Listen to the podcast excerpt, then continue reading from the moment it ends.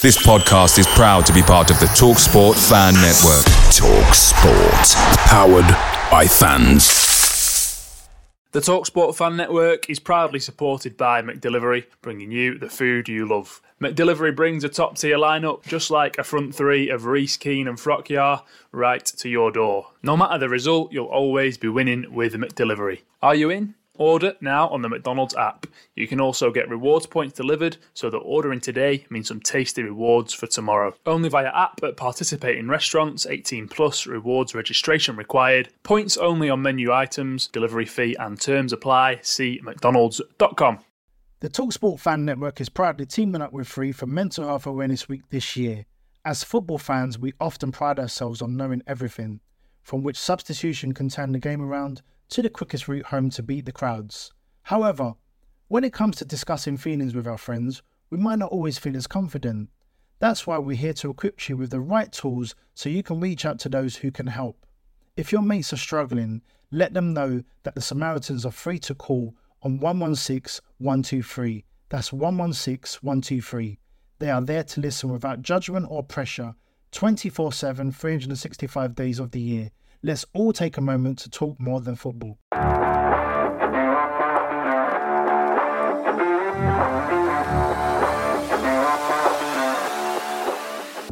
Back on the road and a strong away following, but Preston North End just aren't good enough to find a way past Hull City's Matt Ingram. Is anyone really that surprised? A free midweek before a Wigan side scrapping for their lives come to Deepdale. Usually say morning, mate, but I'll say afternoon. Do you want to just tell people why this week's episode is a little bit later? Yeah, I, I must apologise. I um, well, as we alluded to on last week's podcast, my sleeping arrangements at the moment are absolutely all over the shop with being up most of the night, most nights of late. So this morning I was catching up on some sleep. So I, I slept in.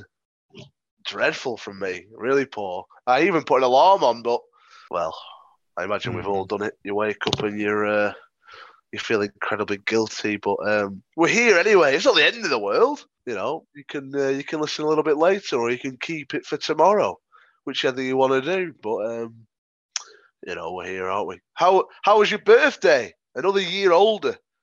Twenty four, is it? Yeah, frightening. You're getting on. Next year, in twelve months' time, well, fewer than twelve months now. On your next birthday, you'll be closer to fifty than being born. Ooh, so, don't yeah, like that. Just let that sink in. Yeah, what you are the same anyway? age as me, by the way. For anyone wondering. You are. Well, not uh... technically, because I'm still 23 and you're 24. Mm. So uh, we're in the same school year, but uh, we're not the same age. It was a chill day, to be fair. Quite nice. Had a curry Saturday night, which was nice. Oh, lovely. Sai Serbi, fish madras, very good. It's good there, isn't it, Sai Serbi? Yeah, su- Underrated. Superb. The one that's in the Black Bull at uh, at Fulwood for anybody who doesn't know. But yeah, it's good. Oh, you went you went for um, what did you say there? It was a fish madras, fish but it was it was called something longer than that, but I can't remember what. But yeah, was it like cod or prawn? Cod, yeah. Interesting choice. Really. Always drawn in by the chef's recommendations, and it was on oh. there, and they didn't disappoint. Made no mis- yeah, make no mistake. When you go out for a curry, it would be remiss of you not to get get um, a meal off the specials. I always get something off the specials. I uh, I also had a curry this weekend. I went to the Shah on Friday on the A59. I think that's the best, to be fair. It was just world class. As regular listeners of this particular podcast will know, I'm on a bit of a regime at the moment, but I went hurtling off the wagon this weekend. Went for a curry on the Friday. I got dragged out around town again on Saturday, so it all went wrong. But you know, a real test of the uh, of the regime comes when you're a little bit rough on Sunday. You know, you can have you can have a real deep fill or hmm. whatever mm. you want. But uh, you've got to hold firm. Speaking of tests, let's try and talk about Hull against Preston because my word, if we can get through this, then I tell you we're heading in the right direction. This well, I'm, I'm like get out, I, get I out there with wait. a point, yeah, type of vibe. Yeah, I, I, I can't well, wait to go through this. There's, there's loads to unpick here. Yeah, last week's podcast, I um, I said it's never dull in Hull. You imbecile. Well, I'm gonna have to change that. It's it's now rarely dull in Hull because that first half especially was particularly dull in Hull. Um, yeah, an atrocious first half. I, in the first half, I was scratching my head as to whether I've ever seen a worse standard of championship football than that. And it wasn't just limited to North End. Hull were just as bad in that first period. It was absolutely atrocious. Never have I ever wanted to be in Mount Maunganui more than I, than I was in that first half.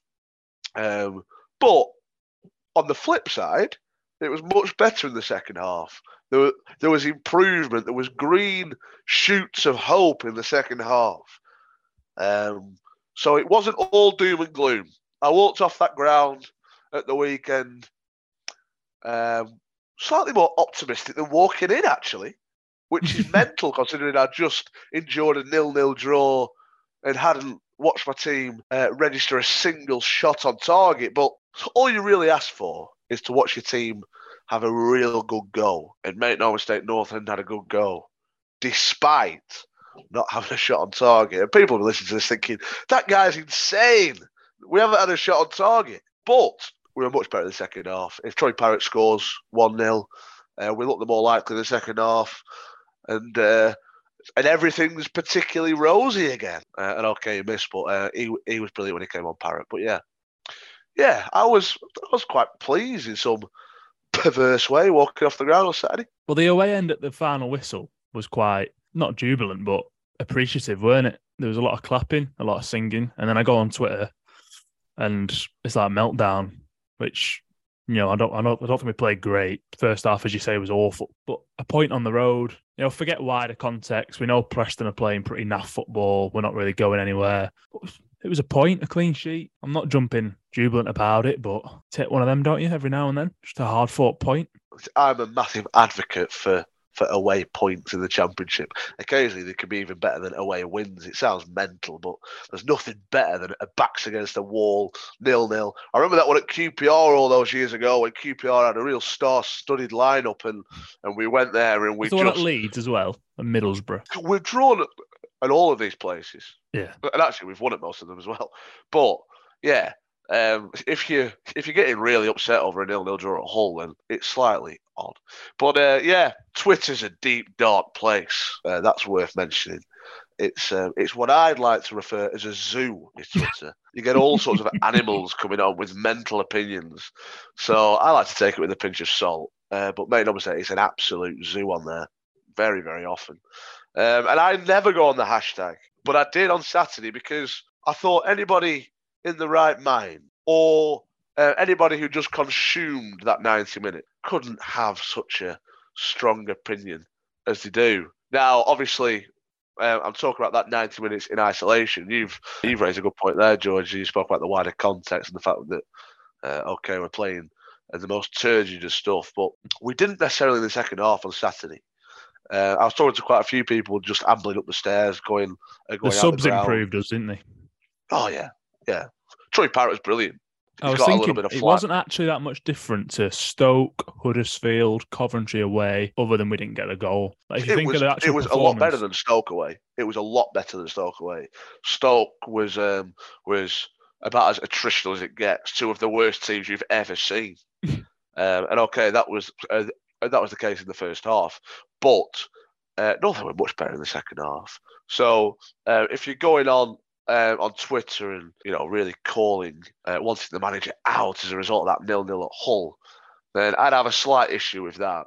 Uh, obviously, there is wider context here, but uh, if you're at your most angry after a nil nil at Hull, um, having played quite well in the second period, then um, I'd question your uh, your sort of headspace really. But um, of course, people have those opinions, and we're not here to uh, to uh, to claim that they're unwarranted because uh, everyone's got an opinion ultimately. But um, yeah, uh, Twitter was a complete contrast to the final whistle. It was a very appreciative away end, and they recognised that okay, we didn't quite get over the line, but we were the more likely, and uh, and the and the effort levels have always been there. We've always claimed that, but obviously the quality just isn't necessarily there a lot of the time, um, and it wasn't again uh, at the weekend. But there was improvement from what we've seen. Uh, there was improvement from what we saw even in the first opening half. So, so yeah, like I said earlier, I walked off uh, quite content that we'd seen uh, a North End 11 that that you know you could relate to. There's a lot of like negativity out there and stuff, and a lot of it I agree with. To be fair, see where everyone's coming from. Feel it myself. I'm sure, I'm sure you do too. But as we say, that point on its own, I don't think it was too bad. Performance not amazing. Neither of us are sat here delighted with it, but take it, move on to the next one, don't you? McCann, what a blow that is. I know he's not absolute world beater, but rest of the season, rubbish that in it. Yeah, it's not ideal at all because you look at the options in reserve and you'd rather have McCann over most of them. You know, it might it might bring Johnson into the fray a little bit more, but yeah, that, I suppose that might be the only positive that you draw from that. Uh, you're going to be gutted because uh, he was having a decent run of the team and he was doing well comparatively to the rest of the midfield. So yeah, uh, that's disappointing. That's uh, that's really bad news. But um, yeah, uh, looked at the team, thought it was okay. I bet you were screaming for DJ to come on in that second half. Christ Almighty! There was space, where well, there? Scratch- big gaps, and you're just thinking, yeah. "Oh, just get him on." Yeah, I mean, I'm weekly scratching my head, dragging my hair out at all costs over Woodburn over Johnson. I find it, it's almost crimes against football, really, uh, and that's with all due respect to Ben Woodburn. I mean, uh, his effort cannot be faulted, but you know, it's like it's like having a plate of of uh, of mutton over that lamb shank out of the charge on the other night. But we were just on top in the second half, and it was it was quite evident that we lacked that little bit of spark, creativity. A person just just that calm head, get your foot on the ball, and it was yeah. a couple of minutes too late. But at least the change came in the end, and obviously we might have got the winner if he came on a little bit sooner. But obviously that's just conjecture and. Uh, maybe rose tinted glasses, but uh, I thought the change came a little bit too late. But uh, but yeah, We've not seen Johnson uh, in a North End shirt, to be honest. Yeah, to be fair. We've not seen enough of those Preston spells, have we? There was like 10, 15 minutes where you really thought they were going to score, even though they were. I know you've said we didn't hit the target, but it was just all us for like 10, 15 minutes and a bit like a flashback to past good Preston teams. That's what we can do. Yeah, there was a fleeting moment of harmony between the fans, players, and the manager. You know, it was started to win corners, a, started to win duels and stuff. Yeah, and there was a roar, and um, and that sort of you know that sort of energy went into the players, and yeah, uh, it transferred onto the pitch, and uh, and it was a really nice sort of a 10 to 15 minutes. But uh, obviously the net, uh, the goal never came, but. Um, I think that's why I was quite pleased walking off the ground with a point because you know all you ever want is that is that effort for them to give it a go, and that's that's exactly what they did. Wing backs were decent, I thought. Potsy up and down the right. Alvaro, not too bad. And Browne, just as we said last week, neat and tidy in the middle of the park. Yeah, good again. You've got to wonder, haven't you, why on earth we all wanted Brad Potts out of the team in the first place? He was absolutely out on his feet uh, later on in the game. He had a, uh, he couldn't quite latch onto a ball um, at the byline right in front of me uh, and the rest of the North Enders. And he was just completely out on his feet. You could, you could see him grimacing at the um, at the fact that he was just completely knackered. He couldn't quite make that ball. But but yeah, that's all you want to see ultimately, isn't it? Um, and yeah, Alan Browne in that midfield just he's just all energy, isn't he? Such an appropriate nickname, horse, isn't it for Potts. A real galloper. Yeah, he's not. Um, yeah, he's not like a flashy like sprinting racehorse or a. Or you wouldn't describe him as like a shishkin who who produced a sparkling performance at the weekend. Um, he's more of a slogger. He's more of a a mudlark. He likes to go over three miles at like Sedgefield in, you know, real mucky ground, like yielding to soft type thing. And yeah, just a mudlark. He'll outstay you all day. Like he wants to, he just loves racing and, and running essentially. you know, he's not, he's not really flashy. He's not sparkling, but he's, um, yeah, he's a real mudlark and he, you know, he's just all energy. Poetic. I wouldn't say so. It's just um, well, I like me racing. No. This this is what we are now. We're just a team that graphs, and does it need him to come out? It probably does because fans want honesty from the manager. But it's quite clear to see we're not an entertaining attacking team, are we? We're a graph, we're a team that graphs and and tries to nick games. Yeah. So well, we all watch the games. We know what we are. Like it's almost insulting him coming out and saying, you know, that we're with this sort of attacking entity that we're not. But yeah, the thing to note really is that we're only as good as the sum of our parts, really. And so whether we like it or not, the players that we have aren't very good, essentially. So you can have sympathy with the manager uh, in that regard. But I think it's more annoying that. Well, there's a few things that are annoying. Obviously, Ryan Lowe's comments are, are incredibly annoying. Um, a lot of the time when he comes out and claims that with this that we play this brand that he wants to see, is utter nonsense. Um, and then, of course, in recent years, we have been a relatively attractive team to watch, and we're just not anymore. Uh, and it wasn't that long ago that we were. So that is obviously really annoying for supporters to see. Um, and question marks are obviously going to arise as a result of that because you wonder how it all went, you know, wrong like it has done. Um, and to go from that group of players to this is is stark. Which is really annoying as a supporter. Uh, but I think he'd get respect if he came out and just said, look, it's not quite gone to plan as I'd have hoped at the moment, but uh, but if you can just bear with me, hopefully I can turn it around. And um, and that's obviously to get your odd lunatic who comes out and says, you know, that's not good enough. But um, I think he'd get more respect if he did if he did come out and say that. Second lowest scorers in the league. It's a grim stat, that isn't it? Cardiff only worse with 25 goals scored. 14 games when we've not scored a goal. And I think I saw something on Twitter on Saturday that we've only won one game by more than a goal. You know, it doesn't really matter if you win by one or two, but crikey, entertainment is uh in short supply, isn't it? I mean, it's not really It's that's a premium, isn't it? Yeah. It's a premium. We've said about the lack of pace and dribbling and 1v1 excitement and stuff like that. It's sometimes just crying out to see 4 3 3 with a bit of pace on the wings and something to get you going. we don't have it though. No, That's why you that's what I mean, a little yeah. bit. Alvaro's Yeah. the most exciting player in the squad, and he's, in my opinion, and he's well, it depends how you define excitement, but he's a fullback. Yeah, it's not. It's Like, not you wonder how he's meant to what- play this on. football he wants with this squad. We can't. But uh, if he came out and said, if he came out and said that, obviously in better terms than than that, I mean that's quite a, a damning indictment of his own squad. I don't think that'd go down overly well with the players. But um, if he came out and just said uh, that that's the best method that he believes uh, with this particular squad, then he would get more respect. And you're right, we don't we don't have the players to do it, so you can sort of. It's difficult, isn't it?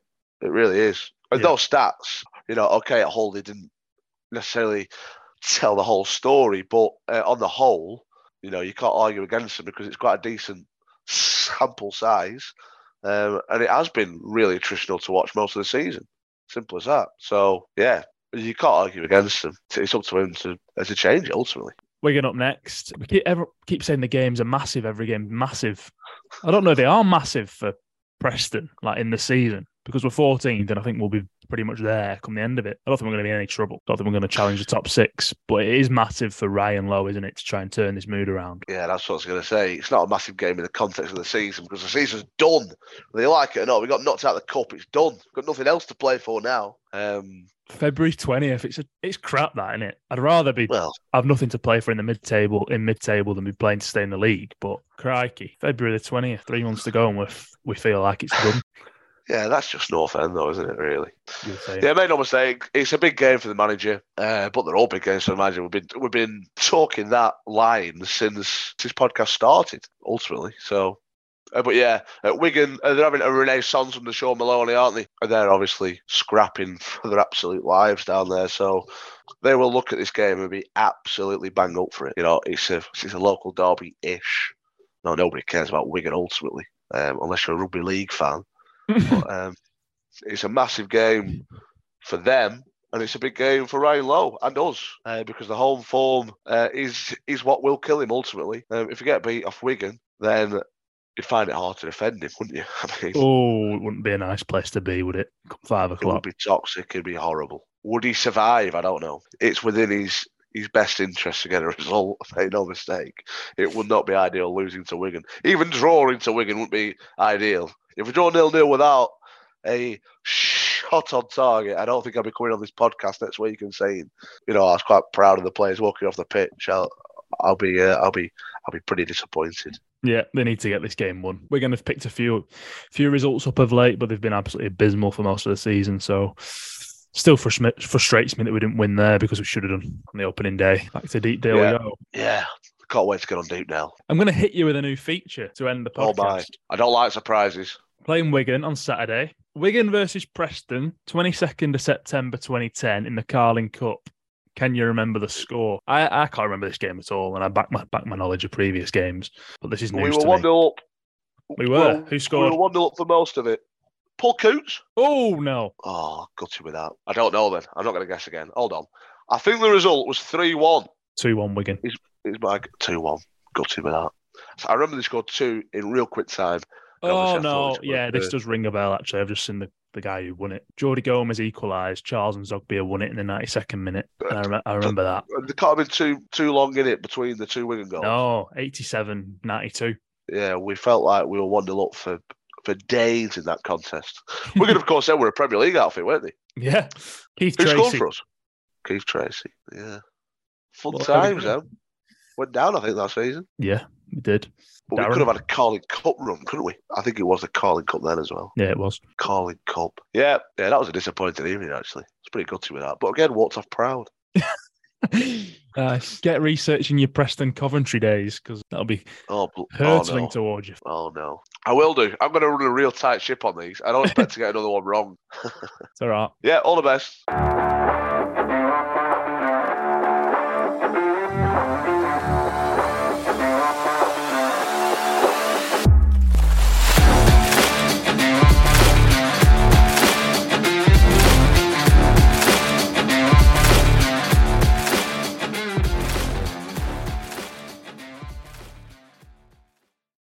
Talksport Fan Network is proudly teaming up with Free for Mental Health Awareness Week this year. As football fans, we often pride ourselves on knowing everything, from which substitution can turn the game around to the quickest route home to beat the crowds. However, when it comes to discussing feelings with our friends, we might not always feel as confident. That's why we're here to equip you with the right tools so you can reach out to those who can help. If your mates are struggling, let them know that the Samaritans are free to call on 116 123. That's 116 123. They are there to listen without judgment or pressure 24 7, 365 days of the year. Let's all take a moment to talk more than football. It's the 90th minute and PNE are on the TV. You're watching with all your mates and the McNugget share boxes are open for all. Your pal's already been booked for double dipping and you steal the last nugget, snatching all three points. Result. Order McDelivery now on the McDonald's app. Are you in? Uh, participate in restaurants 18 plus, serving times, delivery fee and terms apply. See mcdonalds.com on the McDonald's app. This podcast is proud to be part of the TalkSport Fan Network. Talk Sport. Powered by fans.